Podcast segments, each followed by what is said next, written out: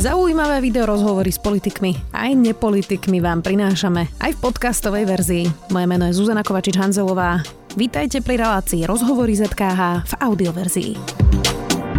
Postbellum vyzýva politikov, aby prestali zneužívať holokaust. Vyzvali členov vlády, aj poslancov parlamentu, aby pristupovali ku komunikácii s empatiou a ľudskosťou k obetiam nedemokratických režimov. Ako zmeniť, že v parlamente sa šermuje Hitlerom aj fašistami? Spýtam sa Sandry Polovkovej z Postbellum. Sandra, vitaj. Ďakujem. Píšu dnes slovenskí novinári, ako písali novinári pre Hitlera? Nemyslím si vôbec, že slovenskí novinári a novinárky uh, píšu propagandisticky uh, ako začias Hitlera uh, či už v Nemecku, alebo ako začias Tisa na Slovensku. Mm. Uh, tak e, to bola samozrejme skratka e, na začiatok, ale teda šermuje sa práve týmito všetkými výrazmi ako Hitler, Židia, fašisti a teraz sú fašisti liberálni, protirodinní fašisti, progresívni fašisti, aj fašisti, fašisti. Tak, liberálni fašisti. Liberálni fašisti, tak, um, tak uh, ako sa s tým vlastne šermuje a kto teda je fašista? Ako by sme to mali po- používať? Um, šermuje sa s tým naozaj, že rôznymi smermi, vôbec s, termínmi, ktoré by mali odvolávať k niečomu, s čím sme vysporiadaní a je to teda obdobie moderných dejín a obdobie 20. storočia. Tým, že sa možno aj týmito termínmi takto šachuje v tom verejnom prostredí a vo verejnej komunikácii aj z pozície predstaviteľov, politických predstaviteľov, ale vlastne je to úplne že všade a hlavne teda v online priestore, tak asi hovorí aj o tom, že s tými dejinami, modernými dejinami nie sme úplne vysporiadaní a že možno úplne nerozumieme a neodsudzujeme uh, to, čo bolo naozaj zlom a to, čo dnes sa nám javí možno z pozície úplne že personálnej, osobnej, súkromnej, ako niečo, čo môže nejak ovplyvňovať negatívne to naše súkromné bytie, tak uh, že jednoducho toto vnímame, že nám sa deje zle a automaticky to nejakým spôsobom generalizujeme v tej spoločnosti a nálepkujeme. A to, to, to vlastne akože úplne, že pozmenuje vôbec význam tých slov a vôbec... Devalvuje ich, nie? Áno, devalvuje, ponižuje a, a ponižuje najmä obete ľudí, ktorí, ktorí boli vlastne uh, perzekvovaní počas uh, nedemokracie. Za, začalo to počas pandémie, alebo je to už dlhší jav, ktorý pozoruješ? Lebo počas pandémie sme videli, že vlastne prirovnávali očkovanie často uh, k nejakým opatreniam, ktoré, ktoré zažili Židia práve počas uh, holokaustu a pr- niektorí protestujúci si dávali žlté hviezdy. Bolo to také dosť uh, veľké nepochopenie toho, čo sa dialo Židom uh, práve počas druhej svetovej vojny. Tak začalo to už skôr, alebo tá pandémia to práve teraz vybičovala? Určite to už začalo skôr, aj u nás na Slovensku, ale celkovo v Európe, v, práve ako keby v tom online priestore minimálne. Veď sa pozrieme ale aj na naše slovenské, napríklad parlamentné voľby, ale aj samozprávne, komunálne voľby, kedy boli rôzne skupiny označované za fašistov, najmä teda občianská spoločnosť aj z pozície predstaviteľov predošlej vlády bola označovaná za nejakých progresívnych alebo liberálnych fašistov, čiže to nálepkovanie to už je dlhodobo. A áno, ako si presne povedala, že počas pandémie, kedy tu boli opatrenia, ktoré zavádzané, aby jednoducho... Na ochranu zdravia. Sme presne neskončili všetci na prístrojoch, ktoré by sme ani nemali v konečnom dôsledku, tak tie opatrenia začali niektoré skupiny ľudí prirovnávať k tomu, čo sa odohrávalo práve židovskému obyvateľstvu počas druhej svetovej vojny, čo je úplne že nepripustné a je to absolútne neetické, nemorálne. Hm. Inak my novinári tiež robíme skratky. Aj Mariana Kotlovu voláme fašista, aj SNS, aj Republiku voláme fašisti. Tak v tomto prípade to je chyba? V tomto prípade si myslím, že to chyba nie je, lebo... Um, sú to pravicoví extrémisti. Sú to pravicoví extrémisti, ktorí sa odvolávajú na obdobie Slovenskej ľudáckej republiky, uh, používajú um, napríklad pozdravy, uh, vlastne odvolávajú sa a adorujú toto obdobie napriek tomu, že predstaviteľ Slovenskej ľudáckej republiky Jozef Tiso bol právoplatne odsúdený. Uh, čiže Myslím si, že v tomto prípade je to úplne adekvátne, ak sa hovorí presne, že áno, táto strana alebo títo politici um, nadvezujú práve na obdobie druhej svetovej vojny a nejakým spôsobom adorujú toto obdobie. Dávajú ho do popredia, že napríklad aj v kombinácii, že napríklad Jozef Tiso nebol vojnový zločinec, ale že dával hospodárske výnimky a že teda zachraňoval Židov. Akože tých vlastne takých prekrúcaní tých faktov je množstvo. A čiže v tomto prípade, áno, novinári, to nie je že úplne že skrátka, ale je to termín, ktorý je adekvátny na používanie. Hm, a ešte sa... možno vlastne sa môžeme rozprávať aj o tom, že čo je nacizmus a čo je neonacizmus a ako sa vlastne predsta- prezentujú a ako sa správajú, ako konajú ľudia, ktorí možno vlastne nejakým spôsobom prezentujú alebo dávajú do popredia práve tie neonacistické možno mm. charakteristiky, ktoré... Skús ktoré vysvetliť. Vlastne... Skús vysvetliť, to môžeme vysvetliť, lebo to sa tiež mixuje, že či je niekto nácek, keď to poviem tak hovorovo, alebo fašista, alebo pravicový extrémista, tak skúsme to vysvetliť. Ono, ja by som možno uh, aj s tým nálepkovaním, lebo to nálepkovanie je pri, akože prítomné, že úplne celý čas, že vždy je niekto uh, označovaný buď za nepriateľa, alebo uh, jednoducho za, dostáva sa do nejakej skupiny ľudí. Uh, ako náhle sa uh, rozprávame, alebo teda pomenúvame to, že čo sa deje v súčasnej demokratickej spoločnosti, že vlastne fungujú tu rôzne zložky štátu, ktoré niekedy fungujú viac, niekedy menej, ale ako náhle dostávajú nálepky a sú označovaní ako za nejaké zlo, tak, tak vlastne sa burcuje tým spoločnosť k tomu, že sú naozaj začínaní, zač, alebo začnú, začne ich tá väčšinová spoločnosť vnímať ako tých skutočných nepriateľov. Mm-hmm. A keď sa pozrieme napríklad na LSNS aj my priamo v Pozbelom s nimi máme priamu skúsenosť, keď pred 7 alebo 6 rokmi na nás podali trestné oznámenie za uverejnenie alebo jednoducho uh, inštaláciu výstavy na námestí v Banskej Bystrici, kde uh, vlastne nás podali trestné oznámenie za uverejnenie životného príbehu panej, ktorá uh, bola členkou sionistického hnutia. Uh, čiže vlastne ako keby tak v tomto momente sa začali alebo pokračovali v snahe nejakým spôsobom popierať tú históriu. A... Za pomoci zložiek štátu. Chápem to správne? Áno, za zneužitia zložiek uh-huh. štátu, lebo všetci žijeme v tej demokratickej spoločnosti, čiže každý uh, má právo, ak uh, je tam nejaká tá skutková podstata, podať to trestné oznámenie. Uh, to, že to nebolo, alebo že to bolo zamietnuté teda prokurátorom a ďalej sa to neriešilo, alebo vyšetrovateľom ako prokurátorovi sa to ani nedostalo, tak tak to je už akože ďalšia, ďalšia verzia alebo ďalší fakt toho príbehu. Ale jednoducho už v tom momente sa oni dostali do pozície, že vlastne si začali hľadať alebo pomenovať toho nepriateľa. V tom prípade sme to boli my, ale my sme boli iba ako keby jedna ukážka vlastne tej spoločnosti, občianskej spoločnosti, ktorá sa snaží pripomínať napríklad konkrétnymi ľudskými príbehmi osudy 20. storočia a tým, že nás podali trestné oznámenie, tak to bol akože jeden z momentov, že prečo si môžeme o nich dnes myslieť, že sú pravicoví extrémisti, prečo sa snažia popierať možno niektoré, alebo zjednodušovať a zľahčovať niektoré fakty a ponúkať ich svojou retorikou, ktorú majú okrem iného veľmi kvalitne zvládnutú, čo naj, najširšej verejnosti a prostredníctvom vlastne úplne takých že, že nízkych alebo veľmi jednoduchých a naozaj že skratkovitých um, informácií. V tomto prípade to bola pani, ktorá prežila Auschwitz, ktorá prežila uh, koncentračné tábory,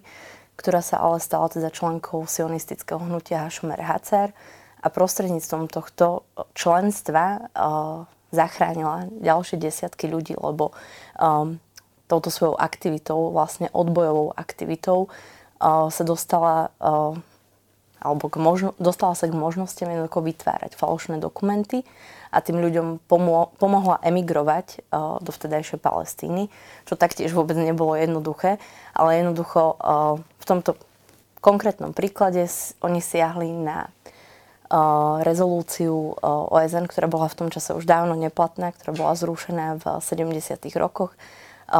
A tá rezolúcia OSN označoval niektoré sionistické hnutia, lebo tých bolo viacero, um, ako teroristické hnutia, ale ako vravím, bola v 70. rokoch mm. zrušená. Čiže vlastne to bolo celé postavené na takých lživých celkom informáciách. A vlastne, ak sa rozprávame o tom súčasnom aj neonacizme, ale aj antisemitizme, tak to nie je už možno ani v tých konkrétnych podobách naozaj o tom popieraní holokaustu, lebo naozaj, že v niektorých štátoch tie zákony už fungujú naozaj, že dobre, ale je to, um, je to vlastne narážanie na vôbec pojem, že sionizmus uh, vlastne aj v tomto prípade siahli vôbec na terminus technicus sionistické hnutie, um, čo ale možno ani až tak nerezonovalo, lebo na Slovensku sa veľa, alebo väčšina uh, obyvateľstva veľa o tých sionistických hnutiach nevie. Hm. Inak e, nie je problém to, že vlastne doteraz to bola retorika práve pravicových extrémistov a teraz sa to dostáva viac do mainstreamu. A treba povedať, že pomohol tomu určite Igor Matovič, ktorý teda naposledy hovoril v parlamente o niektorých novinároch, ktorých prirovnal práve k tým, ktorí písali pre Hitlera. Ale už dávnejšie hovoril o tom, že sme z neho urobili Žida 21. storočia, tak ako Židia boli počas nacistického Nemecka za všetko vinní, lebo jednoducho Hitler ukázal na nich prstom, tak mnohí ľudia chceli spraviť niekoho, kto bude za všetko vinný a považoval za to minister financí seba, tak nie je ten problém, že už to nie je vlastne výsek tých pravicových extrémistov, ale že už sa to vlastne rozšírilo úplne všade? No je to problém. Je to problém a je to také naozaj, že zjednodušovanie, zľahčovanie a ponižovanie skutočných obetí. Aj včera, keď sme prišli pred Národnú radu, pred parlament, tak spolu s kolegami a s kolegyňami sme so sebou zobrali úrivky príbehov skutočných ľudí, ktoré sme zaznamenali a, ktoré sú použité aj vo výstave po druhej svetovej vojne, ktorá bola do konca minulého týždňa v Petržálke. Teraz sme naozaj že, že vytiahli z tých príbehov základné momentum príbehov, ktoré absolútne neľudských príbehov a tí ľudia naozaj že prežili v mnohých prípadoch zázrakom, dá sa povedať. Um, no a Vzali sme tieto príbehy so sebou pred parlament kvôli tomu, aby, aby sme naozaj mali už tú základnú ľudskosť a úctu voči ľuďom, ktorí naozaj holokaust prežili, ktorí prežili druhú svetovú vojnu. A je absolútne neporovnateľné, aby naše súčasné, možno naozaj, že tie denné problémy alebo problémy, ktoré sú spojené s reprezentovaním verejnej funkcie, v ktorej sú naši poslanci a poslankyne, ale aj predstavitelia vlády, um, tak je to, je to absolútne neporovnateľné, že ak ich problémy sa stotožňujú s problémami ľudí, ktorí pre, prišli o všetky ľudské práva a slobody a väčšina z nich prišla o to najzákladnejšie právo, a to teda právo na život, tak, tak si myslím, že je to úplne neľudské, uh, a nemorálne voči obetiam, voči o, ďalším generáciám, lebo my sa tu môžeme rozprávať, alebo nemusíme sa vôbec rozprávať o tom, že o, ľudia, ktorí prežili holokaust a ešte dodnes žijú a môžu nám rozprávať ich skutočné priame svedectvá z obdobia druhej svetovej vojny, takže v tomto pri nich to končí. Tá, tá trauma sa prenáša na ďalšie generácie, na ich deti, na ich vnúčata, na ich právnúčata. Uh, holokaust uh, nekončí smrťou uh, ľudí, ktorí prežili, ale žije ďalej. Uh, žiaľ, uh, v spomienkach, v tom, že väčšina ďalších generácií nepozná väčšinu svojej rodiny, lebo bola zavraždená. Čiže to, že dnes sa niekto prirovnáva, tak nie len, že dá sa povedať možno takže zveličenie, že týra obete priame holokaustu, ale ubližuje aj ľuďom, ktorí sú ich rodinní príslušníci. Čiže mm. preto je to z nášho pohľadu ako ľudí, ktorí dokumentujeme príbehy teda nielen druhej svetovej vojny, ale 20. storočia a ďalších persekúcií počas komunistického režimu je to absolútne neetické a my práve vyzývame k tomu, aby poslanci, poslankyne jednoducho predstavitelia vlády uh, sa začali správať zodpovedne a začali zodpovedne plniť svoju verejnú funkciu, aby neponúkali ľuďom uh, väčšine prostredníctvom svojich vyjadrení takéto skrát, skrátkovité uh, a úplne neadekvátne pomenovania, uh, ktoré môžu byť zneužité potom kedykoľvek. Aj sa zastavili nejakí poslanci pri tej výstave? Niekoľko sa ich zastavilo. Um, Zastavil sa pán Benčík, eh, ktorý vlastne... Tie príbehy už si pozná? Áno. A zastavil sa tak, že bol pri nás asi pol hodinu alebo 3 čtvrte hodinu svojho času. A niektorí prechádzali okolo, pán Kremský prechádzal okolo, ale vlastne ani neviem úplne, že, že nakoľko sa začítali do tých príbehov. A potom mnohí prechádzali okolo, aj napríklad poslanci uh, LSNS, uh, ktorí, ktorí iba prešli. Hmm.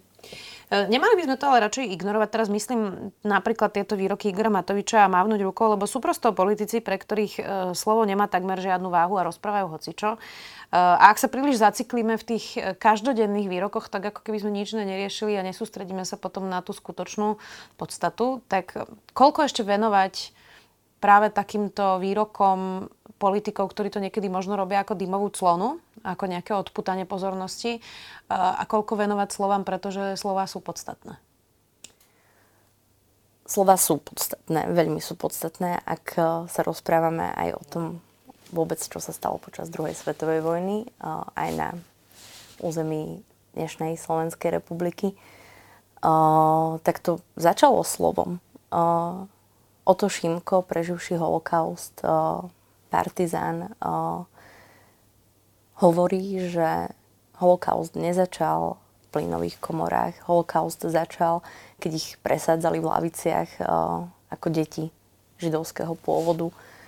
Um, čiže začína to slovom a my keď si nedáme, alebo nebudeme jednoducho ochraňovať to slovo, ktoré má šialene veľkú moc, tak, tak to môže dopadnúť uh, veľmi tragicky tých prípadov z minulosti, tragických koncov, teda už máme hneď niekoľko.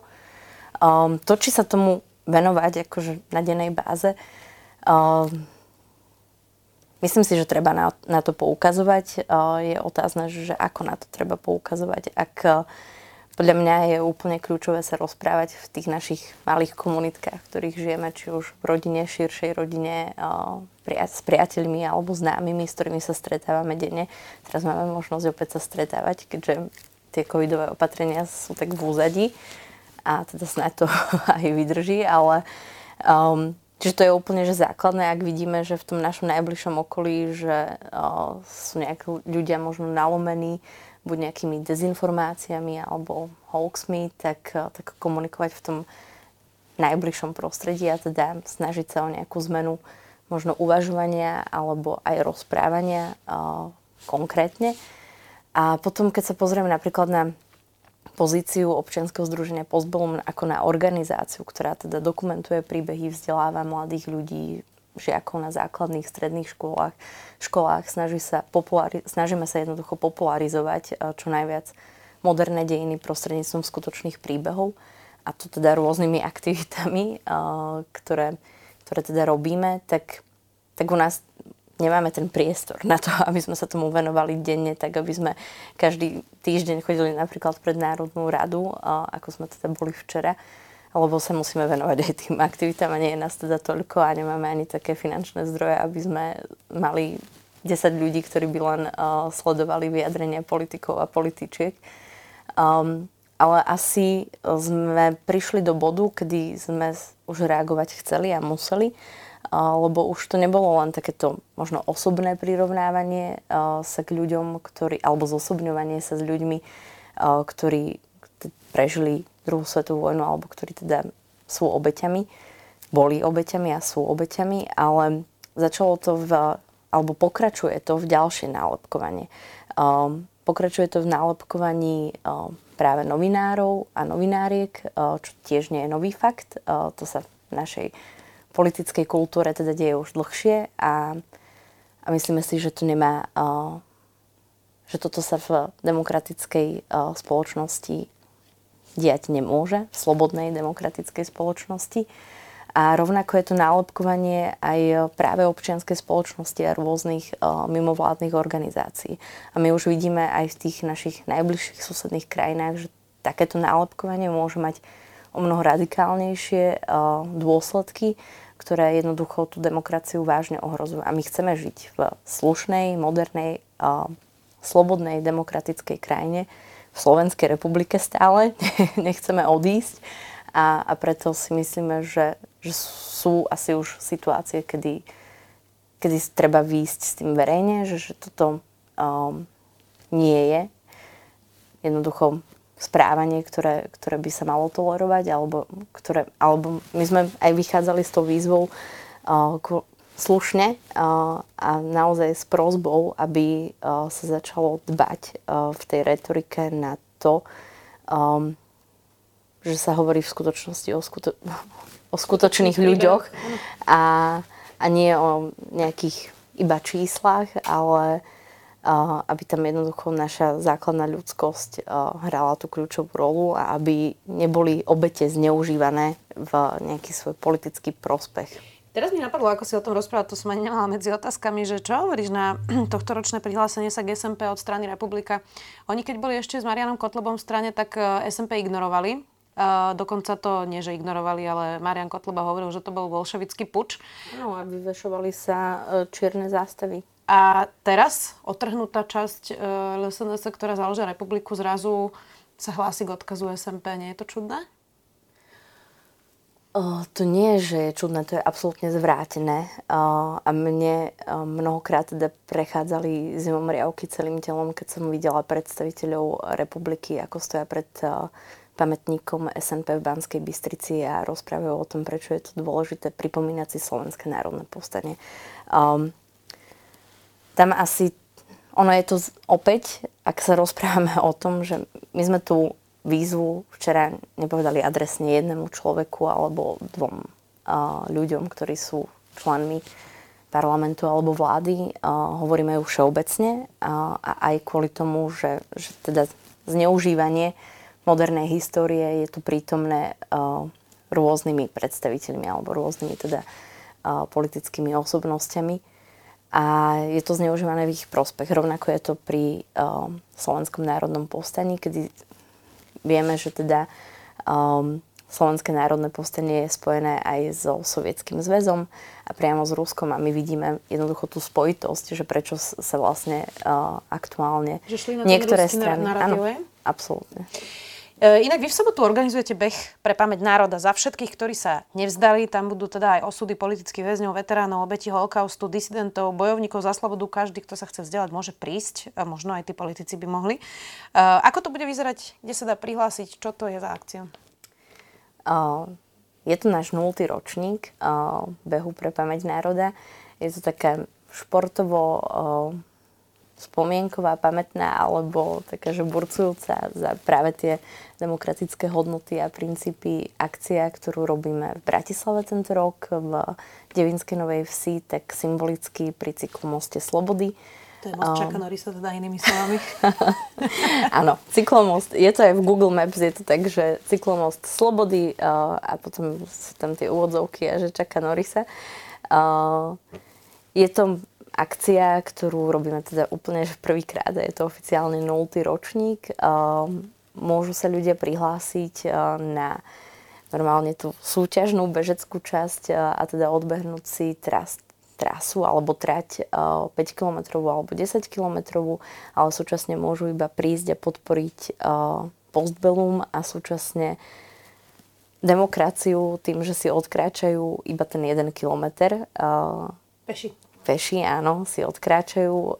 Je to prírodné prostredie pri rieke Morava a, aj touto aktivitou sa snažíme možno zaceliť na skupinu ľudí, ktorá nás doteraz nepoznala, ktorá uh, sa venuje behu a, a začala, uh, alebo teda si nás všimla v rámci nejakých tých propozícií bežeckých. Uh, ale čo je možno také, že, že pekná aktivita uh, Okrem toho, že teda niektorí sa budú premáhať a bežať 5 alebo 10 km, alebo niektorí uh, si to iba tak odbehnú s najväčšou ľahkosťou, tak uh, to registračné číslo a tá časomiera, ktorá bude, ktorú si pripnú niekde na telo, tak, uh, tak bude, alebo teda umožňuje to, že uh, si každý môže na základe svojho slobodného rozhodnutia napísať, že za koho beží. Čiže môžu že bežať za príbehy napríklad aj svojich starých rodičov, prastarých rodičov, za všeobecnejšie hodnoty, ku ktorým sa hlás, hlásia. Čiže ja som takto, vlastne naši českí kolegovia z Českého pozbelum organizujú už niekoľko rokov beh pre pamäť národe. A ja som teda takto bežala za slobodu uh, v máji, keď som prvýkrát bola na bešeckej súťaži. A, a teda ideme to skúsiť a, a zatiaľ to vyzerá tak, že z toho môže byť pekná tradícia. Myslím, že môže určite. Vieme dosť o minulosti, Sandra, to je jedna z posledných otázok. Hovoríme dosť o tom, že ako to vyzeralo za slovenského štátu. Uh, hovoríme veľa o tom, že či by o to mali vedieť politici, ale hovoríme napríklad aj o SMP. Uh, ja si predstavujem iné štáty, ktoré by postavili celú svoju identitu na niečom takom, ako je SMP, tak vážime si dostatočne mm, práve tie hrdinské príbehy na Slovensku. Bolo množstvo ľudí, ktorí zachraňovali Židov práve pred holokaustom. Máme ich najviac na, na počet obyvateľov, ak sa nemýlim, práve tých rodín, ktoré skrývali mnohých svojich priateľov, ale aj niekedy cudzích ľudí. Tak toto sú také hrdinské príbehy, na ktorých by sme asi mohli postaviť svoju identitu, nie? No mohli, ale zatiaľ Zatiaľ to tak nie je, ale, ale sme ešte celkom mladý štát, tak ja dávam nádeje stále Slovensku. Myslím si, že to v konečnom dôsledku nie je až také, alebo mám teda nádej, že to nie je až také hrozné a také desivé. Máme aj ja. Každý, kto si chce pozrieť príbehy, vydávate časopis, vydávate množstvo videí, nájdu si vás na všetkých sociálnych sieťach, na web stránkach. Hovorím správne? Áno, a hlavne to, že online archív Memory of Nations, alebo teda Pamäť národov, kde je teraz okolo 14 tisíc príbehov pamätníkov 20. storočia. Ktoré si každý môže pozrieť aj sám doma. Sandra Polovková s Pozbelom. Ďakujem. Ďakujeme. Počúvali ste podcastovú verziu relácie Rozhovory ZKH. Už tradične nás nájdete na streamovacích službách, vo vašich domácich asistentoch, na Sme.sk, v sekcii Sme video a samozrejme aj na našom YouTube kanáli Denníka Sme. Ďakujeme. Odkiaľ sa berú komety? Ako funguje duha? Kto bola Emma Noether? Čo sú to kvantové počítače? Prečo vybuchujú sopky? A ako prežiť pád z lietadla? Moje meno je Jozef moje je Samuel a spolu robíme vedátorský podcast, kde hľadáme odpovede na takéto otázky. Epizóda vychádza každý týždeň a nájdete nás vo všetkých podcastových platformách a na stránke sme.sk.